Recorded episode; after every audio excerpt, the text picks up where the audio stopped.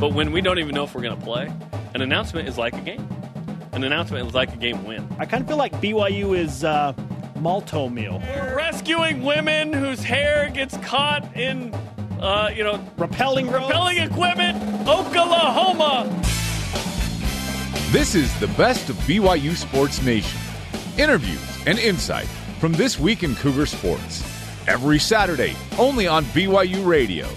To lead off, here's the double coverage interview of the week. Joining us now on the Deseret First Credit Union hotline via Zoom is college football insider, writer of Extra Points, Matt Brown. Matt, welcome back to the show. And apparently, when it rains, it pours, quite literally, whether it's bad college football news or just your part of the country. Yeah, we had a, a, little mini hurricane in Chicago yesterday, which is not something I thought I was going to have to experience by moving so far away from the ocean. But uh, the arc worked, and, uh, and now we're ready for a different a different kind of flood. Okay, so uh, you're prepared for that. How can we all be prepared for what we don't know is going to happen with college football? Yeah, I, I, think if you're a BYU fan, one of the most frustrating things about the, you know the last couple of weeks and moving forward is how much of this is really just not in control of your institution. You have a smart athletic director. You can make calls all over the country. But if all of the other schools that you were going to play are going to make independent decisions about about canceling football or postponing football, there's not really anything you can do. There's not any greater body that's advocating specifically for BYU. So at this point, I think all you can do is keep your expectations low and measured. You know, realize that you're doing everything that you can, and that your season's going to be in the hands of not just other administrators, but also how this country responds to uh, COVID nineteen. Yeah, in theory, BYU could just play, right? They they're an independent; they're not beholden to a league, right? But if if several of the Power Fives, and who knows if all of them will end up here. Had, they have all the money. They they could handle the liability of things, you would think, but they still don't want to play. That's not a good sign for the rest of college football. Yeah, that's that's that's the one. I guess you know, silver lining here is you, you don't you don't have broadcast deals tied up with another conference. You don't really need anyone else's permission. You can do what's best for your institution. Um, and if you can find enough people to play, that gives you a lot more flexibility. Notre Dame had that same flexibility too. That lets them set up this kind of arrangement here uh, with with the ACC. The, the, tricky thing is just finding enough schools. I, I think it's uh, you'd be pretty concerned right now about what's happening at the FCS level. There's not going to be an FCS playoff, and schools now have to realize: does it make sense for me to play three non-conference games just to collect a paycheck and then try to table everything for a couple of months? You know, some schools are. I've indicated they'd like to do that we have some service academies that play by different rules, but everyone's doing things a little bit different. And especially given the last 48 hours out west, I, I think building out that roster of teams is going to be challenging for BYU, especially after the Mountain West's recent decision. Yeah, so that becomes the question, right? Is and we were talking about okay, the American Athletic Conference. We had Mike Aresco on, uh, the commissioner Friday. He loves BYU. He, I think he'd love to have BYU in the league, frankly.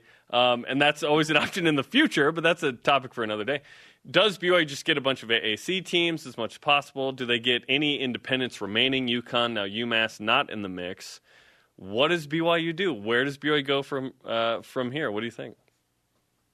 I, I, think you call everybody. The American Athletic is the, is the conference right now that makes the most sense because they're they're saying at least publicly we want to play as many out of conference games as we possibly can. And that suddenly means they have a bunch of inventory. Um, and th- you have a lot of athletic directors at those institutions that have already worked with BYU. You have a conference office that already has a positive relationship with BYU. So that makes sense. Uh, the other independents, and I have been writing about this for a couple of months, it's, it's tough sledding because for most of those schools, if you don't have the, the guaranteed game contracts that two, three million dollars guaranteed coming in, financially, it doesn't really make sense to play football. And that's what UConn and UMass have decided. I would be shocked if New Mexico State doesn't make a similar decision within the next couple of days. And that basically just leaves you and Liberty and an, Army, and you can't play Liberty six different times. So if you're going to try to fill out Matt. that schedule, I know not with that attitude, right? but um, um, I, I, would I would imagine looking to the East is probably your best chance to get lots of games. Yeah, it's quite the conundrum that BYU is facing. But hey, the Sun Belt Conference USA, they're trying to follow the pattern of the American Athletics. So we'll see what Tom Holmoe can string together. But Matt, because you live quite literally in the heart of Big Ten country and The Big Ten important people are meeting as we speak. What do you think is going to happen today with the Big Ten? Because we saw a really big paradigm shift yesterday when it was, oh, Big Ten's going to cancel the season. And then Jim Harbaugh comes out and Ryan Day comes out, these powerful voices saying, we got to keep doing we got to keep doing what we can do to try and play this season. What's going to happen within the Big 10 conference?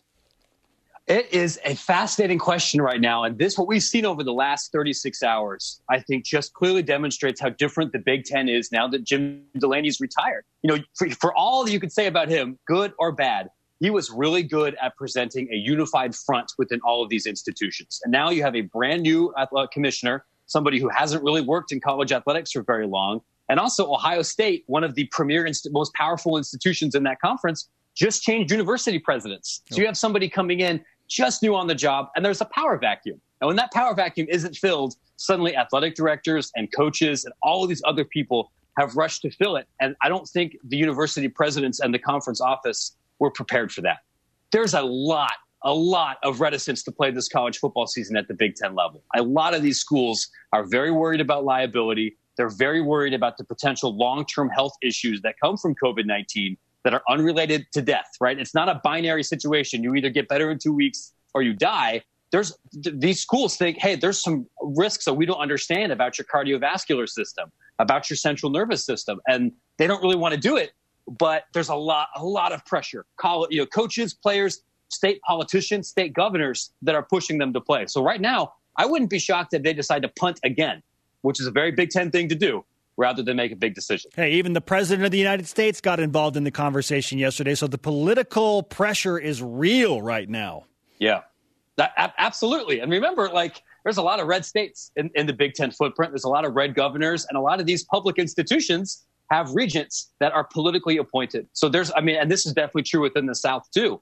Your academics may say one thing, your coaches may say one thing, and then the government and the politicians are going to say another thing too. It's I know how frustrating this is for fans because so many people want sports to be a refuge and a distraction from politics. But right now, on every level, these are all political issues. You can't separate them, especially for state institutions that are literally governed by politicians. It feels like the SEC holds the cards to whether we will actually play a season. Because if they don't play, then there's not really a reason for the ACC or the Big 12 to really do it. It feels like they're waiting for the SEC to make a move. What do you what do you think of that idea? I think honestly the big wild card right now is the Big 12 because I think you have some of these schools within the SEC and the ACC that are committed saying, "Listen, we've gone our separate ways from the Big 10 and the Pac 12 before. We did that with the Bowl Alliance system, we did that with the Sanity Code, we've done that with a bunch of other hot button issues. We could theoretically do this again." But right now, it's reported that administrators within the Big 12 are honestly torn. And if that league with that many uh, you know powerful institutions decides that they want to postpone or wait, a football season of just schools in the southeast, I think that becomes really politically untenable. The SEC right now they want to play until it's absolutely until the troops say that you can't play anymore. But if the Big 12, which could still flip either way, changes, that makes that conversation much more difficult within the southeast.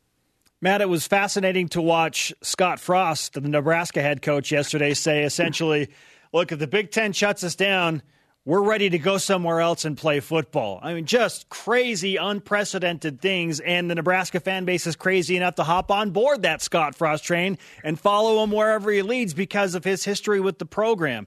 Uh, is it feasible that these major programs could break away for one season and defy the conference? Do you see that happening? I, you know, it's funny. Ryan Day at Ohio State said something kind of similar after uh, a member of the Ohio State beat asked that kind of question. He indicated, "Hey, we have to pursue all potential options here." And if there's one thing that I've known about writing an awful lot about conference realignment, it's that coaches are not the people that are the most uh, important decision makers in that room.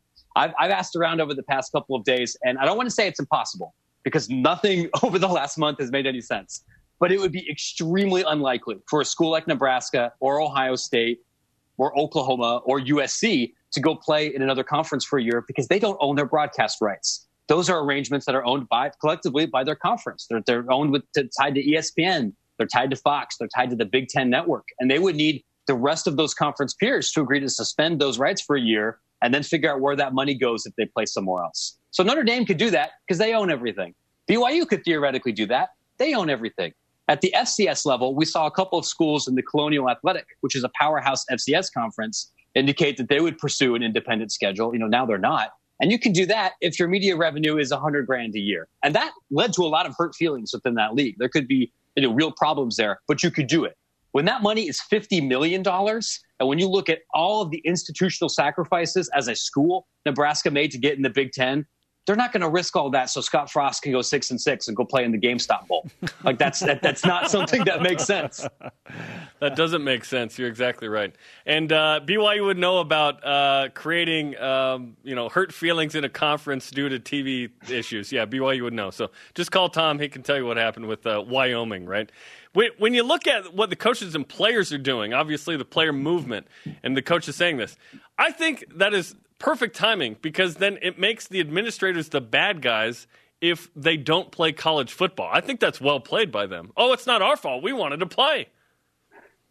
I, I think it's smart too. I mean, I, I have to be honest. You know, as a as a reporter, I love the idea of college athletes becoming uh, more empowered to say what's on their mind generally. And, and, I think as reporters and as fans, we have to realize sometimes we're not going to agree with them. But if we want to encourage them to actually speak and use that voice and power, we have to support them, you know, re- regardless, right? And and I think this is a really good example.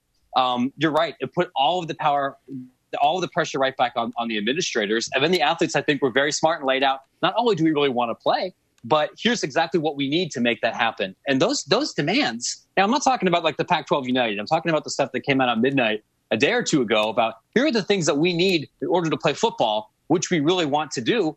Those are reasonable those those are those are things I think lots of individual administrators would would agree to want to make this happen. So you're right. If there's going to be a bad guy, it's going to be a university president. It's going to be a suit, and these are people that are not used to being in the public crosshairs at the same way that a coach or a player is. Matt Brown, college football insider, publisher of Extra Points. Matt, remind the people how they can find your stuff. You you bet. You can find me on Twitter at Matt Brown EP. You could subscribe to Extra Points at extrapoints.substack.com. You could subscribe for free and get two newsletters a week that deep that uh, dig deep into the off the field issues like political engagements or higher ed policy that shape college football. You can also subscribe for $7 a month or $70 for the whole year and get four newsletters a week. That's original journalism, that's analysis, that's information from experts that shape all of the world for college athletics that we know now. He is building the ark of hope for all college football fans. Matt Brown, also an elite pennant collector, my friend. Yeah, Great. you have more now. I do. People people have been sending this, them to me, which which is wonderful. We've got pennants back here from Maine and Virginia and Southeast Missouri State, and I've got this you know like vintage 1930s college football map poster. Like I, I I I love this stuff. If I'm stuck here in my basement for the next couple of months, I can't hit the road. Might as well make it look as nice as possible. Absolutely, Matt. Thanks for the time, man. No, no problem, fellas. Anytime. Matt Brown on the Deseret First Credit Union Hotline. Deseret First, you know why we show how. That was one of our favorite interviews this week. You're listening to the best of BYU Sports Nation.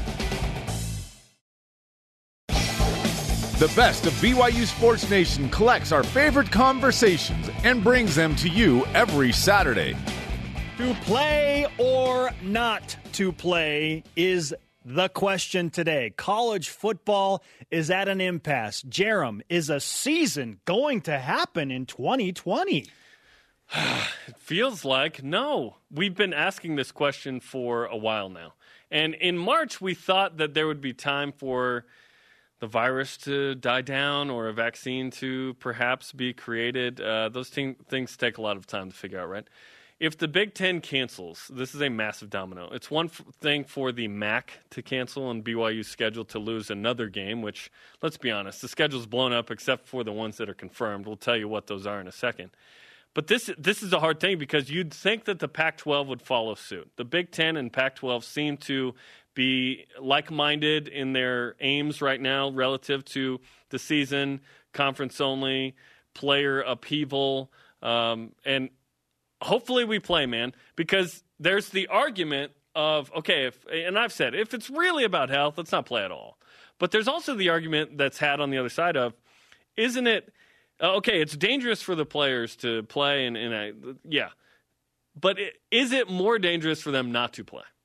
That's that's an argument and a discussion point out there.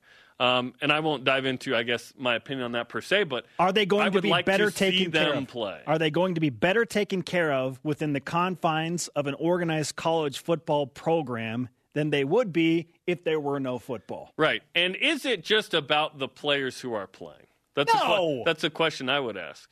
Is it because they ina- interact with staffers, administrators, and so on, right? So it's bigger than just the players themselves. But there's also the angle of players looking to potentially unionize. I mean, this could be the first domino. Granted, this is a movement that's been had for a while, but perhaps this is actually uh, something we look back on and go, oh, remember when COVID happened and they actually said, now wait a minute, and then they took steps to do that. It would. The players that almost have to go out on strike, and you know when the perfect opportunity to do that is right now. If they really wanted Now. to, right now. So are they going to play or not? It seems like we're not going to play. I said on July 9th, almost a month ago, that I thought it wasn't crazy to think that we might not play.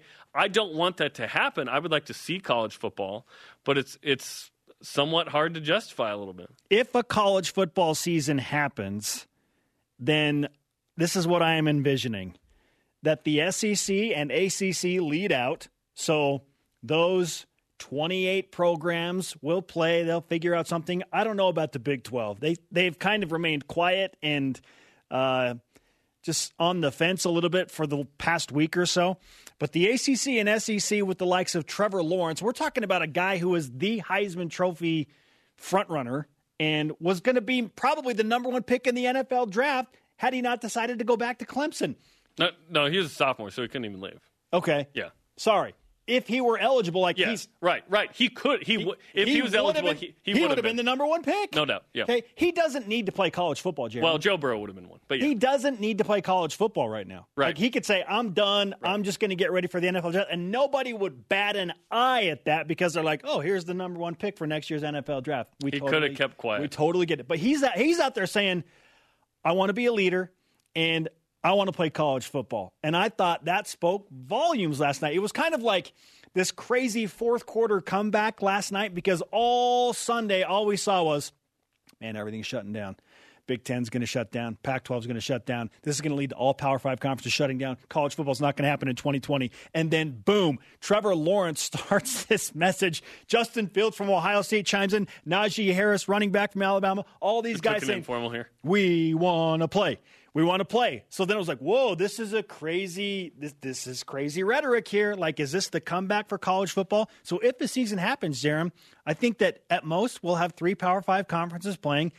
I don't see any way the Pac 12 and the Big Ten do anything right now. I mean, they're, it's too far down the road, I think, for them. Like, Th- this is this is smart of the players because it's going to be the school's fault if we don't play. Because there was this idea that maybe it'd be the players' fault if they didn't play because fans are going to be uh, understandably upset if college football doesn't happen. But I I think we all kind of get it, right? We're in a pandemic. Like this happens once every like hundred years or two hundred years. Like this is crazy, right? But if the players say no, no, no, we want to play, and then it's canceled, it's like, well, we wanted to play. You called it. So it's a smart political move there. Not to mention they want certain things. Kyle Griffiths, fullback uh, slash tight end on the team this morning, saying, "Hey, we don't belong to one of these conferences, but I'm with this because it was a we want to play slash we are united Yes. combined message, right?" And Trevor Lawrence at first was on the we want to play. It sort of seemed like, well, I'm not with those guys, but then but then they came together. And if anyone could unite college football, it's Trevor Lawrence of Clemson. exactly. So it's a really interesting move. Let's also talk about this. How does this affect BYU? In theory, BYU could play a season if they want. This is a Power Five only discussion right now. This Yes. is not a Group of Five discussion, and certainly not an independent. And the discussion. American and Conference USA and Sun Belt are still moving forward. Mike Aresco joined us on Friday. He came out over the weekend and said, We're moving it forward. We're pushing it forward. he said it's trending in the right direction. We're planning on playing. I don't, I don't agree with it's trending in the right direction. How about this, But though? I want to play. Army and Middle Tennessee make a game announcement this morning. They're going to play to open up the season. I mean, so it's like Wait, who? Army and Middle Tennessee. Oh, Middle Tennessee. Yeah, gotcha. I thought you said Tennessee. I was so like, the wait, what? military academies, Navy, is going to play BYU. At least it's on the schedule. So schedule. Indy versus Conference USA. it, look, if that's what it has to be, that's what it has to be for college football to happen. But it's so different, and I hate, I hate to even bring it up, but based on the political map of America right now, the Big Ten Yeah, and I- the Pac 12, yeah, I said it. Red blue. Yeah, Yes. red blue. blue states are clearly not wanting the optics of mm, we don't want the liability of this. We don't we don't want to cause any problems. We're backing there, out. There could be some serious financial Okay. liability later. And the red states, Big 12, ACC, SEC, nah, let's push forward and play college football. Yeah, It's just, it is, I mean, it's not surprising based on how those states are set up, but it is an interesting angle when you when you see if there's going to be college football or not. Because let's say the Big Ten, uh, you know, reportedly, if you're just tuning in, Big, Big Ten reportedly canceling football, they'll announce it tomorrow. By a vote of 12 to 2, And Dan Patrick saying the Pac 12 will do the same tomorrow. Therefore, what for BYU? It doesn't mean BYU football is done. It doesn't. Does it mean they probably won't have a season if things go this way? Yes. But BYU could still play Navy if they want to play. And the college, where's the college football playoff and all this, by the way? Where are they saying, yep, we're holding the championship or no, we're not? They just sit there and, and they have the best job, man. They don't have to do anything but host the games. They don't make they don't make decisions on eligibility and scholarships. That's the NCAA. They just say, "Come to us, TV money. We'll host some games. We'll have some fun. We'll go there." You and I have the wrong job. We need to get on the college football playoff committee. We need to be associated with that, uh, and or bowl games. Oh my gosh!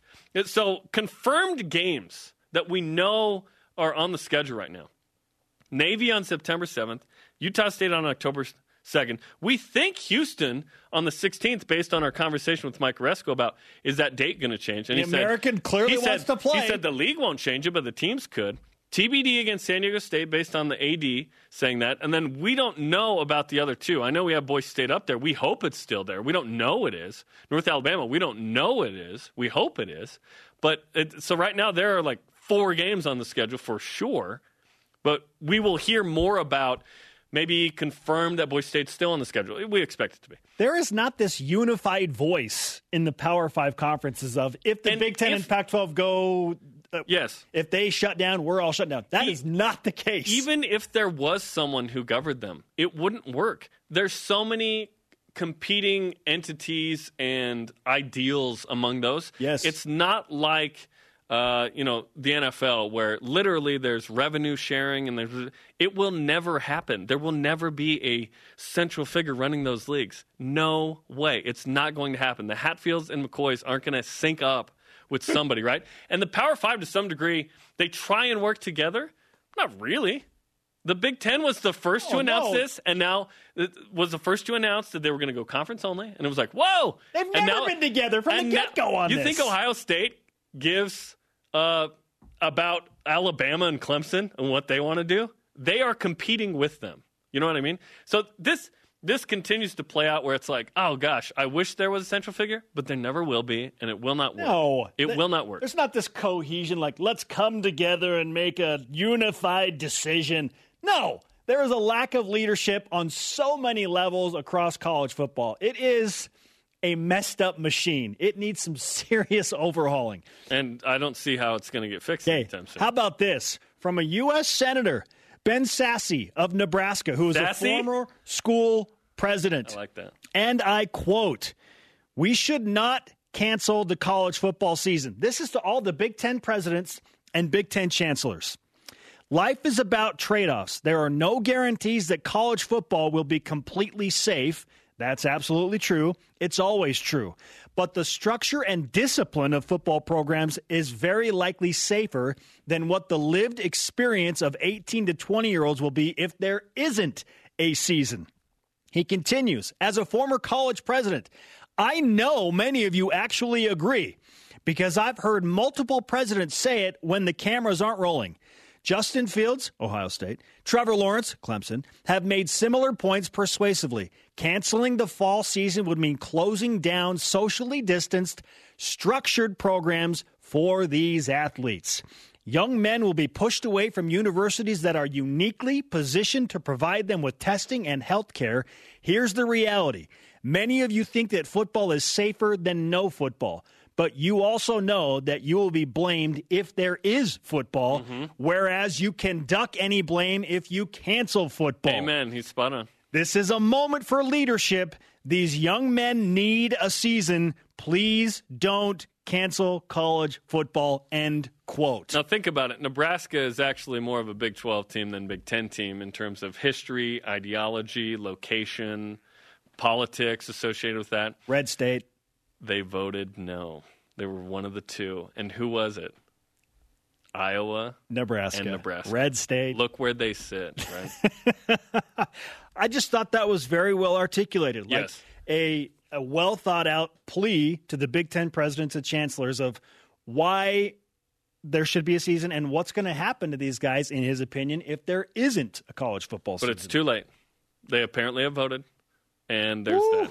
And college football has been playing every. They've crowned a champ every year since 1871.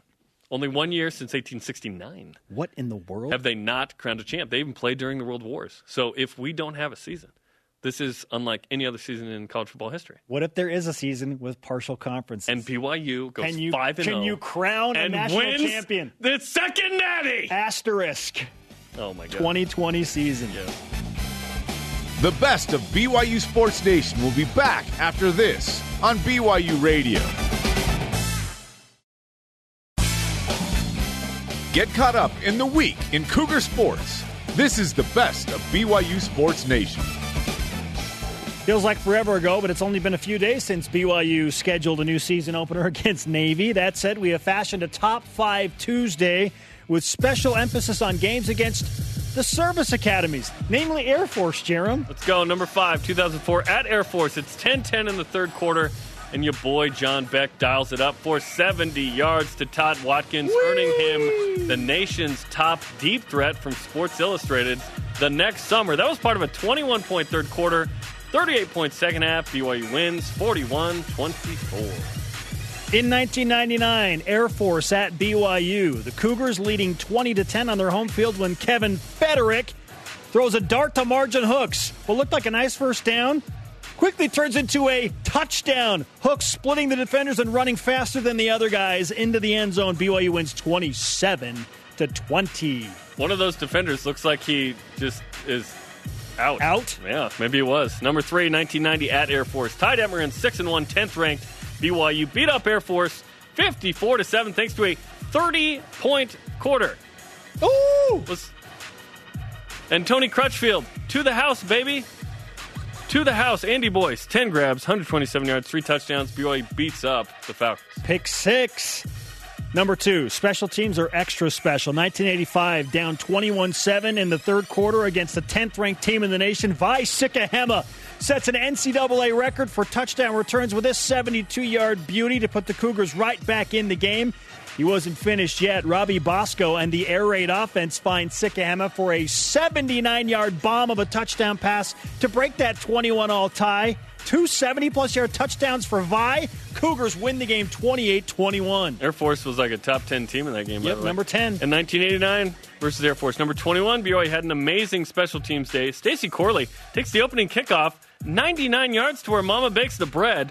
Then down 17 7 in the second quarter. He does it again, this time 85 yards. BYU went on to win 44 35, improved to 8 and 2. Two kickoff returns for touchdowns in the same game by Stacy Corley.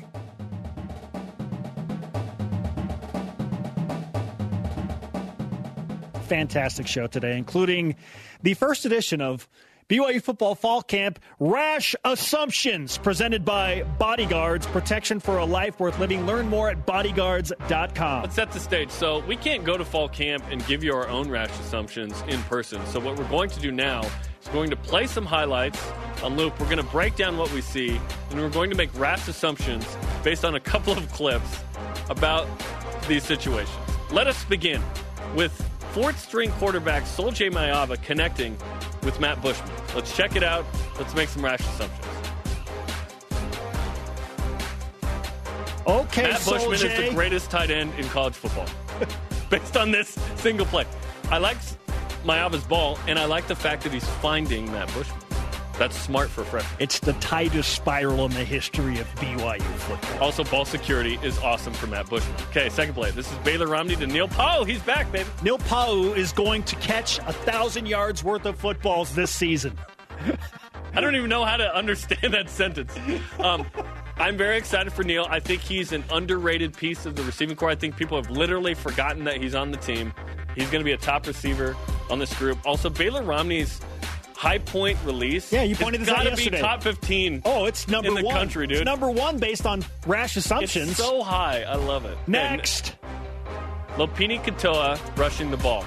Now, when you don't actually tackle, the running backs look unbelievable. untouched to the 21 yard line. Yes. Nice hole.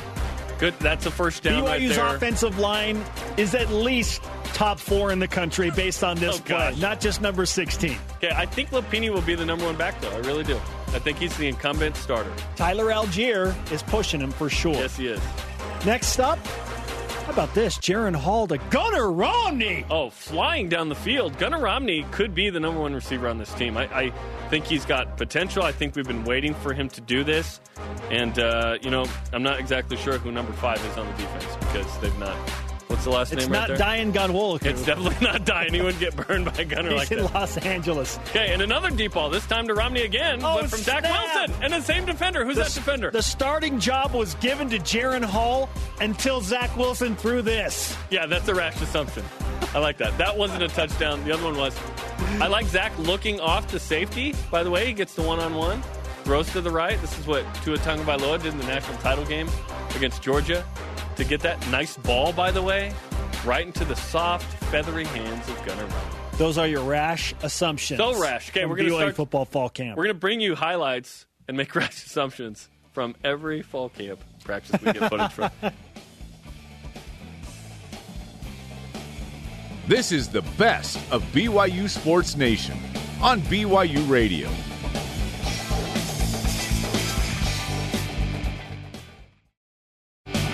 This is the best of BYU Sports Nation on BYU Radio. Some collateral damage happened with the announcements of the Big Ten and Pac 12 postponing their football and fall sports seasons until at least January 1st of 2021. Will there be spring football?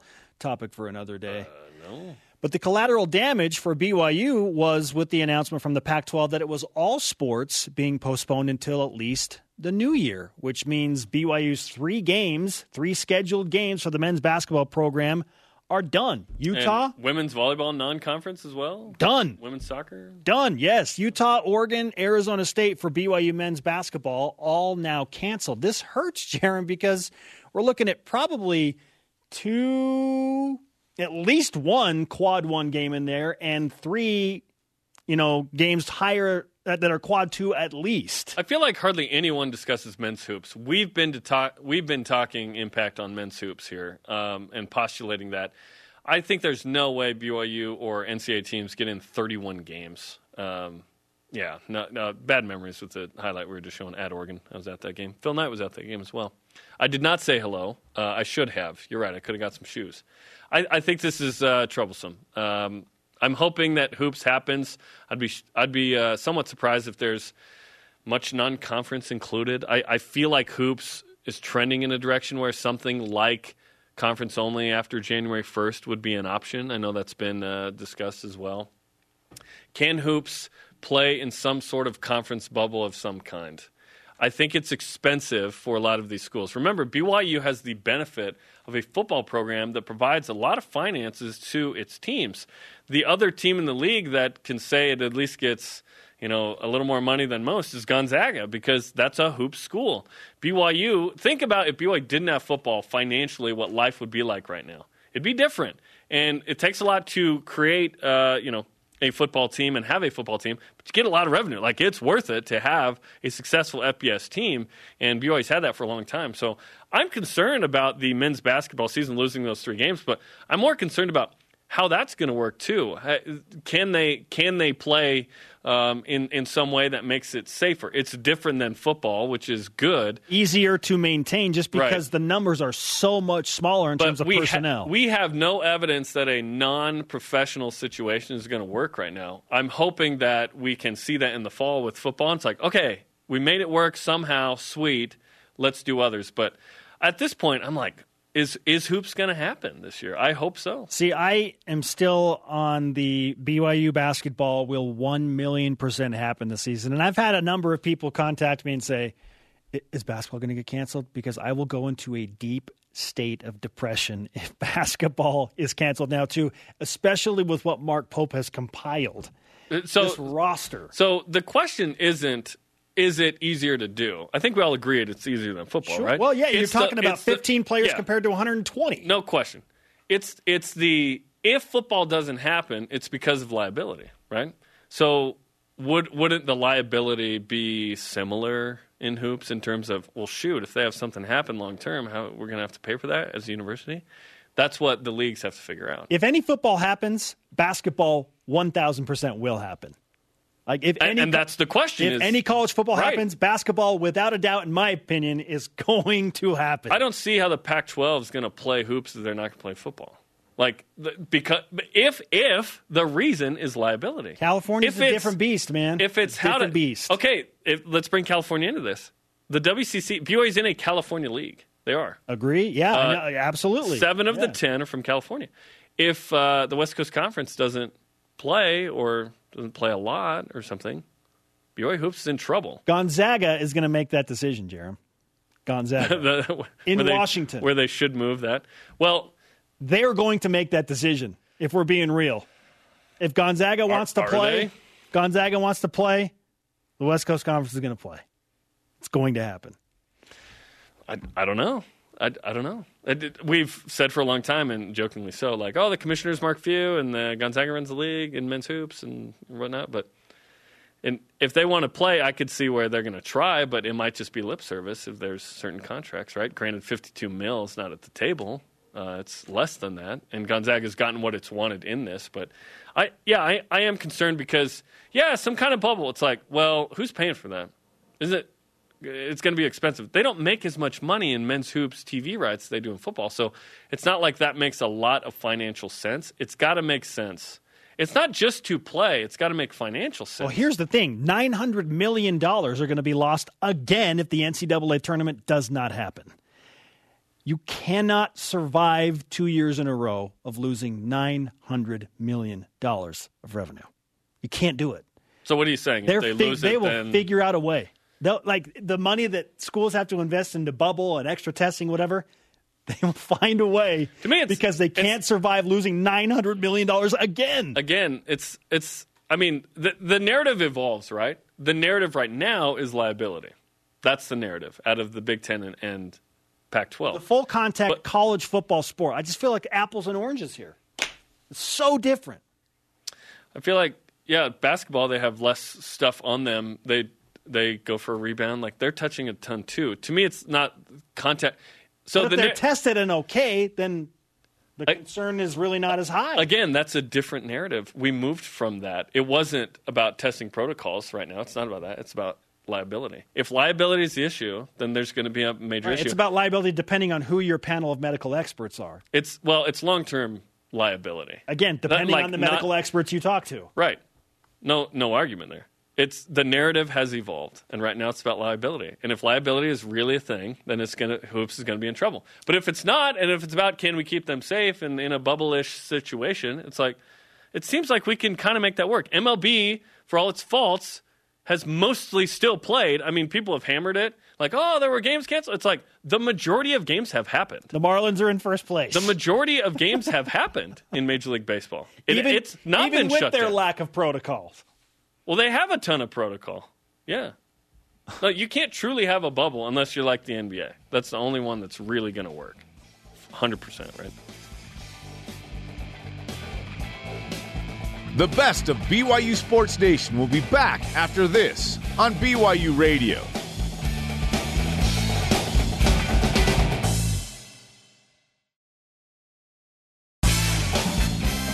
This is the best of BYU Sports Nation on BYU Radio. Yesterday, one Jarom Jordan had the opportunity to speak with BYU quarterback Zach Wilson via Zoom on the Deseret First Credit Union hotline, part of our BYU football all access coverage on BYUSN. This conversation happened after practice and of note prior to the news of the Mountain West Conference decision. Here is Jarom Jordan one on one with Zach Wilson. All right, Zach, here we are, uh, week two of fall camp. How are things going, man? They've been good. Uh, team's looking good. I would say, you know, on offense, we probably need to be a little bit more consistent at just just getting after the defense. But uh, you know, definitely positives after the first week. Uh, coaches on bikes, that is Preston Hadley and Jernaro Gilford. Every day they tweet out their, you know, rolling to work on bikes. Uh, I don't know if you've seen them. Have you? Yeah, I've, I've glanced. I don't, I don't ever listen to what they're saying, but I've seen it a little bit. the hope is that uh, the guys they coach are listening to what they're saying. But Yeah. they said they got torched Saturday, just helpless, offense dominated. What was your assessment of uh, Saturday's practice there? Yeah, I think uh, team sessions were okay for the offense. I mean, I mean, we definitely moved the ball. We did well, um, but but going into the the red zone period, I think is where I think we separated ourselves. We had our very first two plays of the of the red zone period were touchdowns. Um, Matt had a great catch across the middle that I threw to him, and then and then Baylor hit uh, Carter Wheat on a kind of like a little wheel route uh, on the other side for a touchdown. So we had um, a good spark right off the bat, and then we had a couple more touchdowns after that as well. So. So they were accurate. That's good to know. That's good Yeah. to know. I want to dig into much more about the team and football, but we got to take a sec to kind of talk about obviously what's going on with reports of the Big Ten potentially canceling football and the Pac 12 maybe following suit. What's your reaction to what we hope isn't the end of college football? And BYU is in a unique spot where, in theory, you could still play, but what's your reaction to kind of what's going on in the game right now? yeah it's it's you know it's interesting to see all of that stuff on social media and you know just the rumors and other players coming out saying we want to play and you know it is tough at every university you know you everyone just has different perspectives right we're young kids of course we want to play and um, you never know what these other universities really really are thinking deep down but um, you know i guess for us as a team is, is we want to play and we have a game one and, and that's that's our biggest approach is is navy on labor day and so uh, we're just going to keep preparing for that until told told otherwise and um, you know, it does suck to hear some of the rumors about about all that kind of stuff, but we kind of need to stay positive and keep practicing and, and taking it to our advantage. So you, you said yes, we want to play, and you're you're at practice. You're doing that. How's it been with your fellow teammates in the discussion there? Because as of now, no BYU players have said, "Listen, we want X, Y, Z," or "We're going to opt out." So far, it's it seems like everyone's all in at this point. Yeah, you know, it is it's different at every school, but for us, you know, we've had a players meeting and, and we've talked to the guys and um, we tried to address those questions, asking, "Hey, if you have a if you have an issue with this and and you feel like you know BYU should take different safety protocols, or you feel like we shouldn't play, you know, speak up and say something." And you know, out of the hundred something guys that we have here, not one person said anything. You know, we're all here to play football, and and we understand we got to take that with responsibility and understand. Um, you know, maybe our social life needs to uh, chill out a little bit outside of football, so that guys aren't getting sick and all that kind of stuff. But you know, we're here to play, and everybody on the team can can back that up. You guys have been going at it for a while now. Uh, I want to say the beginning of June, right? Is is there any uh, fear of a burnout or anything, or are you guys just fully engaged and doing fine right now? Yeah, you know, it's it's hard to speak for everybody, but for me personally, it's you know, we got a glimpse of what it was like to cancel football for a little bit, and so you know, for me and, and a lot of other guys, it's it's hey that that sucked. Like what happened with uh, football being gone, and and so we're we're just taking full advantage of what we have right now and being able to practice and and train and work out. Is you know, we love being here. We wouldn't want to do anything else. Walk me through going into the SAB on a typical day right now, like that process of getting into the facility and then where you go and what you do. Yeah, seven to eight, we got screening. So, you know, we'll go down. They got the table. They'll ask you if you got any symptoms, anything like that. You'll you'll get the wristband, and um, they'll pretty much uh, check your fever if you got a you know a temperature over about 100, and um, you know after that they'll give you a wristband just saying, hey, you've been screened for the day. Pretty much breakfast, and then we head into meetings. Guys will uh, go in the locker room, um, but for breakfast locker room, they're trying to avoid guys just being too close, um, not taking advantage of sitting separate from each other and you know at times we don't do the best of that but but guys understand how important it is at this time so um, then we just got meetings from there We're talking to Zach Wilson here on BYU Sports Nation. Zach, are you a um, you know neck mask guy? Are you a straight mask guy? Are you a custom mask guy? What are you? Yeah, I got the the biker mask. I got the actually got it in my back pocket, but the but the one that it's got still the ear straps, but it's got the whole the whole neck sleeve and everything too. And luckily during practice we don't have to wear those anymore. We just got the the clear shield through the face mask. But um, yeah, it's cool. The whole line, the whole line got the same one, so we're all matching. Nice, that's awesome. So you're saying it, it evolved a little bit to where you have something different in your face mask? Is that the normal kind of clear mask you have there? Yeah, so so last week we had uh, masks just because the ones that they got for us weren't here yet. They gave everyone some gaiters to wear um, underneath, but just this, I think it was actually Saturday was the first day they they put uh, it's pretty much like a, a clear um, you know plastic thing that they just zip tie through the face mask, so nothing on the top, no visor or anything, just just the bottom face mask just to keep um, you know germs and spit and all that kind of stuff off other people. Gotcha. Can you can you breathe okay in it? Yeah, yeah, that one's actually nice. It's a lot better than wearing the mask, and uh, there are some guys that are opting to still wear the the visor with the with the mask, and I'm not sure how that feels having the whole thing covered, but um, yeah, it's not too bad. I saw Baylor Romney put a mask on his face mask. yeah, yeah, I think that, that was I think, I think young Soldier started the trend of putting the mask on the outside of of his face mask, and some guys just copied it. Is that his nickname? Young Soldier? Is that what you call him? That's what he's like. My little brother. He's like the little brother in the QB room. That's awesome. I, I feel like he could be the perfect scout squad quarterback for Navy. That, am I yeah, off on that? I think he'd be perfect. Yeah, he's a, he's a good runner. He's he can make people miss. That's for sure. He's a playmaker. How are uh, how are you feeling in fall camp? How, how's uh, this is your junior year? I feel like you just got here, but here we are two years yeah. later. How are you feeling? Yeah, flies by. Uh, you know, the best I've ever felt, best fall camp I've ever had, and um, you know, I, have never felt so in tune of what's going on, whether it's, you know, what front, what pressure, what defense, what disguise, like just just a full understanding of what I'm seeing um, on the field. This is the first time I've really just felt dialed in on all that kind of stuff, and so um, it's nice to be able to to just feel like, you know, you finally have some experience and and you can see what's going on. Did that just is that just a thing where it just takes time to be a couple years in college and I guess physically you're not as you, you could focus perhaps on the mental game this summer without recouping from surgery? Yeah, for sure. I mean, even my sophomore year, I felt like I took a huge leap mentally, and um, you know, I felt like you know, as far as just decision making, quick decisions, all that kind of stuff, I was still a lot further ahead than I was my freshman year. But but even this year, I feel like the game is starting to finally slow down, and and and having the ability to be you know healthy uh, physically, I feel great, and so uh, that also helps for sure. Give us an assessment of uh, the, the, other two quarterbacks, Jaren Hall and Baylor Romney, through camp so far.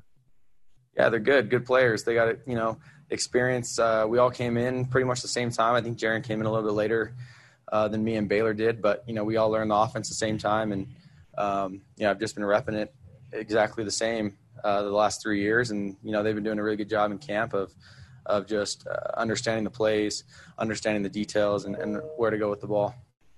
If I asked you every one of your touchdown passes in a, a 11 on 11 situation. Could you tell me the receiver on all of them right now? Yeah, it's hard. Um, or there have been so many you forget? Yeah, I wish. I wish that was the case. I kind of have to think about how many we've had so far. I mean, most of our team sessions were not moving the ball a ton, so it's like, okay, well, maybe he broke that tackle and, and would have scored. Um, but but I would say Saturday was the first time we went red zone, so that was – um, the first time I think the the touchdown pass I had to Matt was the just the one that comes to mind. Matt just in a one on one situation, going up and making a play. How is he in a one on one situation? There's got to be someone over the top there, right? Come on. Yeah, he's a, he's a good player. The defense needs to start accounting for having someone over the top because he's looking really good. What newcomers stick out offensively? Um, you know, I'd say uh, you know Cody Epps, at the receiver position, is doing well. I would say all the tight ends are really starting to buy in. Isaac Rex is doing a great job with Matt, but but even guys like Mason Wake, you know, playing more of like a little fullback position, and you know they're understanding the scheme and, and what's going on, and they're doing a great job. Uh, Tyler Allgeier is not necessarily a new guy, but but someone that's taking a bigger role this year as a running back, and you know he had a great practice on Saturday and as well today, and um, he's a hard runner. So guys like that are are good good for us well, you guys are plowing ahead like we're going to play, and that's all you can do. And so, uh, yeah. best of luck, little BYU Sports Nation Karma. And hopefully, we play, man. Yep, that's the goal. The best of BYU Sports Nation. We'll be right back. Rise and shout for the trending topics of the week here on the best of BYU Sports Nation. Super Tuesday. Get your votes in, Power Five school presidents and chancellors. Should there be a college football season or not? Yesterday, as we just recapped, the Mountain West shut it down. Joining the MAC, at least two Power Five conferences, the Big Ten and Pac 12, could determine their 2020 futures as early as today or maybe delay their final decisions. And then there's independent BYU, largely at the mercy of what conferences will decide to do. The Cougars have Navy, Houston, and North Alabama remaining on the schedule. Jeremy, at the end of this week, will BYU have more or fewer than three games on the football schedule? North Alabama seems weird that it's still on there. The Big South hasn't said what they want to do. Apparently, nine of the 13 FCS leagues have said no, we're not going to play in the fall. So the Big South, one of the holdouts there. Uh, maybe fewer if North Alabama and the Big South are like, yeah, we're not playing. So right now it's the AAC for the win, right? Navy and Houston on there. Um, load her up, man. Stinks, man. the, the, to me, the sign of this schedule really crumbling was if the Mountain West games went away. And we got a confirmation last week from Utah State. Okay, we're going to open up camp late, and uh, BYU's the opener. It's like, oh, sweet. San Diego State's AD saying, "Yep, BYU's still on the schedule, one of the two non-con." We thought, "Oh, okay, that's good." And Navy was scheduled. It's like, hey, positive it's feeling, momentum. It's feeling like uh, we're going to at least try and play a couple games here. Now it's not. So I would ask this question: What changed the last five or six days since the a- ACC and the SEC? And even the Pac 12 came out with the conference only schedules. What changed is liability and the serious around that. Apparently, these conferences got the message that hey, you know what? You better not play because there could be, you know, medium to long term effects that uh, would reap financial issues for universities and, and the league. And it's not so, as black and white as just death or survival. Right. And hardly anything's, you know, that black and white. So that's what changed is the liability. But I would ask this question. This is concerning. If those leagues that have more money think they can't play, how could anyone else play? You know what I mean? That has less money. So that's concerning because if that's a, a legit thing, like the liability there, the conservative approach of Brigham Young University and the Church of Jesus Christ of Latter-day Saints, you'd think the Board of Trustees at one point would say, yeah, that's probably where we need to be. But the issue right now seems to be, and this, you could approach this in your life too, like, well, I asked this doctor, and this doctor said this. But I asked this doctor, and they said that. That's why you get like a second opinion, right? So individual schools are asking questions, leagues are asking questions, but there's not a lot of sync up in that. No, there's no communication between the medical experts from all of the conferences. So at what point are they going to talk about all of this? Because James Franklin, you know, minutes ago went on Get Up on ESPN and said, Listen, Penn State's head coach. If our doctor said um, that it was safe, it's I need to pursue playing. And he was asked um, you know, by by Mike Greenberg about if if it's safe to play, would you pursue playing without the league? it's like, well, how's that going to work? Because TV contracts, you've you've sold the rights to your games to the league, and if the league doesn't play, so it's complicated there. It doesn't feel like we're going to play. Like if we if BYU Navy p- happens, it feels like that'll be a surprise at this point. Here's what's really confusing to me about all of this. Many of these Power Five schools and group of five schools with large student bases are planning on resuming classes in person. Except for fall. California right now, right? California's kind of outside of that, and there are a number, a, a few scattered schools around the country that have said, "No, no, we're doing everything online." But the majority of these Power Five schools are having their students come back to campus. So why would they do that but not play college football. I, I can't understand that. Alone. Yeah, well, and I would argue why would why would COVID get any better soon? To me, think of the the tens of millions of people who are going to go back to school here soon in many, if not most of the states. So why is like, that okay? Like why my, is it, yeah, like my yeah, kid, come on back. My kid's going to elementary school next week. I'm like, wait, what? Really? Over under three weeks on Can that. you trust the medical experts that say your kid's going to be just fine? Do you trust those? Is that, there a medical expert saying that? Like- Absolutely. Like, the kids wouldn't be going back to school if there The- weren't groups of medical like experts. the school that. district has consulted them. Yeah, but little Johnny is not going to wear. He's not going to cough into his mask all day. He's going to cough outside. It's it's going to be tough. It's going to be tough. Um, it doesn't seem like we're going to be able to play.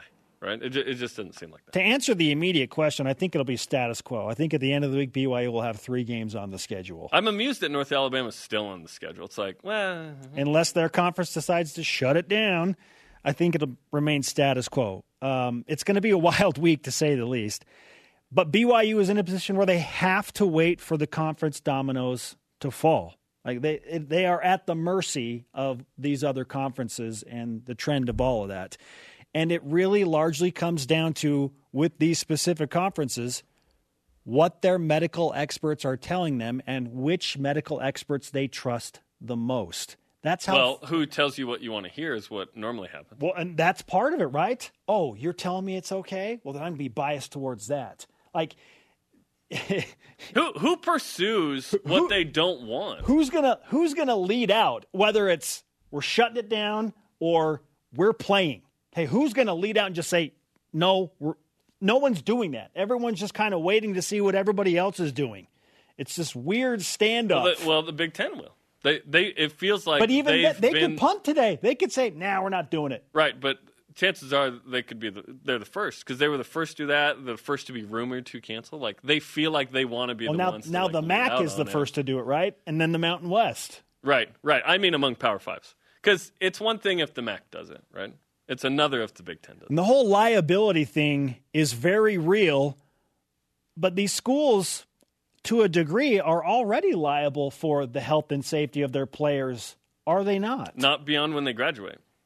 That's the issue here. Is maybe they'd say, "Oh, I right now." And I would argue that they should be after they graduate with CTE and physical disabilities that could potentially come from traumatic injuries on the field. I am of the I am in the camp of you should take care of them if they got hurt significantly, whether it's your heart or it's an organ or it's a bone or whatever. Like y I for me, I, I think, I think Luke they- Staley agrees with you. Yes, I uh, totally understand the Luke Staley situation. Well, there. and yeah, many athletes. That's a big financial sentence you just presented. Okay, and what about how how can they trace it? So, talking with some lawyers in my own Linton camp because I have a few friends that are lawyers, they brought up a point of how can you trace it to well, I it's the school's fault that I got COVID. How can you prove that? That's why I don't work in like insurance. claims. right? How can you prove that? It's gonna. It would be a mess in the legal system to say, yes, I know specifically I got COVID because I got it from this person on campus or this in football, and that enlarged my heart and that caused me all this. Like you would have to have a paper trail a mile long to hold these schools liable for this. So, I mean, I, and I'm not putting it past people that they could do that, but it seems like just a mess. It's a circus.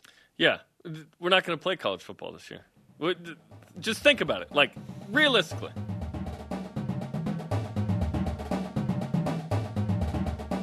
So after it all, Jarom, after it all, does BYU benefit from yesterday's Big Ten and Pac 12, we're not playing until at least the new year announcements?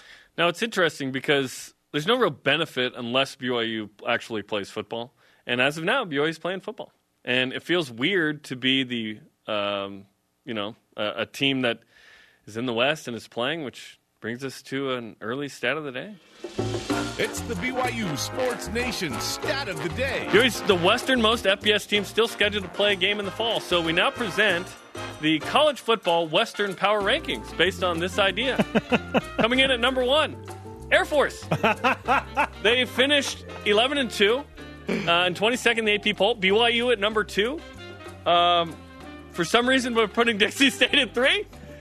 Just throwing straight shade at New Mexico State, who's an FBS independent and still scheduled at four. So here you go. Here are the top four teams in the West. Right there. Boom. BYU number two. We did it. Oh, Dixie State, the FCS independent that wants the smoke from BYU. Paul Peterson. He's like, we're practicing, play dang it. anybody, anywhere. We're rescuing women whose hair gets caught in, uh, you know, repelling ropes. repelling equipment.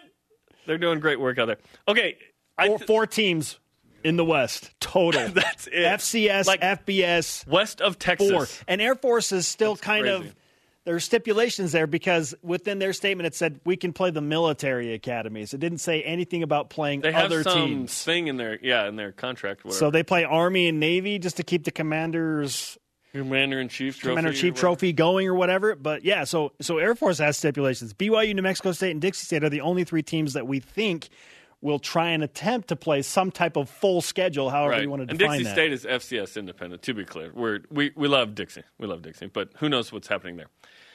If BYU gets more AAC teams on the schedule, which I think they will, and if they somehow get a few Power Fives, the Big 12 schedule did not release non-conference in that. It was the conference only. It looks like. Which, by the way, they are going to play a couple of the Cotton Bowl, so they're going to keep that, which is interesting. Maybe the benefit is that BYU appears to be playing, and very few teams in the West are playing, and that's the benefit. It's like, we're still holding on to the ship. We haven't, uh, you know, we're not out on a floaty quite yet. But I, I do want to bring up this. The Big Ten, there were three coaches that said comments that were interesting to me. So we talked about it a little bit. So Ryan Day at Ohio State, James Franklin at Penn State, and now Scott Frost at Nebraska, specifically saying this. Our university is committed to playing no matter what, no matter uh, what that looks like and how that looks. Whoa, Nebraska. We want to play no matter who it is or where it is. Here's my thing they can't play home games because the league has the TV contract. So, where can a Nebraska with a comment like that, where can they play? You can play at BYU. It ain't happening. It ain't happening. But if Nebraska isn't about just talk and is about action, and Ohio State and Penn State, and any other Power Fives in the three in the two leagues, if they actually wanted to play, they could play BYU. And you know what channel it'd be on? It'd be on ESPN. So I thought you were going to say BYU TV. it'd be on. BYU TV. No, uh, it'd be on ESPN. Although we'd take. Trust me, we'd take it. I am not a big dude about talk, talk, talk, talk, talk. Show me. Show me. So if Nebraska really does want to play a game, your boys are over here. Let's go. But I, I don't think they would tick off the Big Ten unless they really want to just go back to the Big 12. Well, when the Big Ten commissioner, Kevin Warren, addresses that question yesterday and says, if they play a game, Who's he, they? Nebraska? Nebraska, any game, then they won't be doing it as a member of the Big Ten Conference. That then and there said to me, all right, Nebraska's not playing football. Unless So- they are so happy giving talk. away $52 million a year of TV revenue, they're not playing a game this year. So they then, can then it's all talk. position and talk.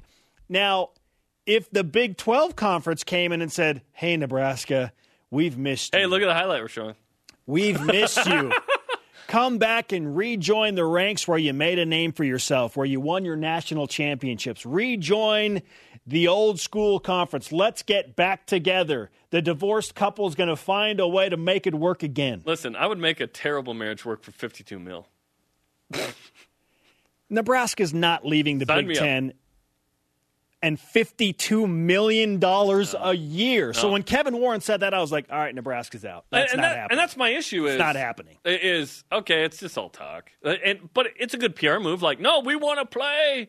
It's now the admins look bad. Now the presidents. Now the commissioners look bad. It's not on the coaches. it could get weird if they decide that hey we, we'll take big 12 money and we'll move on we'll do our own thing i just don't think that's going to happen. no i don't think that's going to happen in a weird way byu does benefit from all of this because one they're still available. They're still out there. I kind of feel like byu is uh, Malt-O-Meal where it's always been there in the uh, in Okay, the cereal aisle. i love Malt-O-Meal. I love Tootie Fruities and honey o's or whatever they're called. Okay, they've always been. I've always liked them, but now all of these top name brand sugar cereals are off the aisle. So options are 40%. options are limited. So then it's like, oh yeah, that's a pretty good value over there, and they taste pretty good. That's so, where I look first based on my financial yeah. situation. I kind of feel like BYU is that team right now for all of the remaining conferences. Malt-O-Meal available and old reliable. Uh, they've lasted. They've withstood the test of time in the cereal aisle. So uh, I think BYU does benefit because they're available. I don't know if they're going to end up on a Power Five schedule, Jarom, but BYU will have opportunities to play close to again whatever we define as a full schedule, whether that's ten games, whether it's There's eight no games. full schedule. You try and It schedule twelve. It ain't twelve. Yeah. Yeah, they, they benefit. And for those wondering out there, does it mean BYU's going to the Big 12? I don't know. Is a pandemic the one thing that shoves BYU into the forefront of actually in, being included in a Power Five conference? Maybe. There- I doubt it. There's no smoke on that front. But we're not we're not really talking about that. That's just fan speculation right now. They benefit because they're Yeah. still available to play football. There's no smoke. There's a ton of smoke where there's no fire sometimes, and there's no smoke. So that ain't happening. This is the best of BYU Sports Nation on BYU Radio.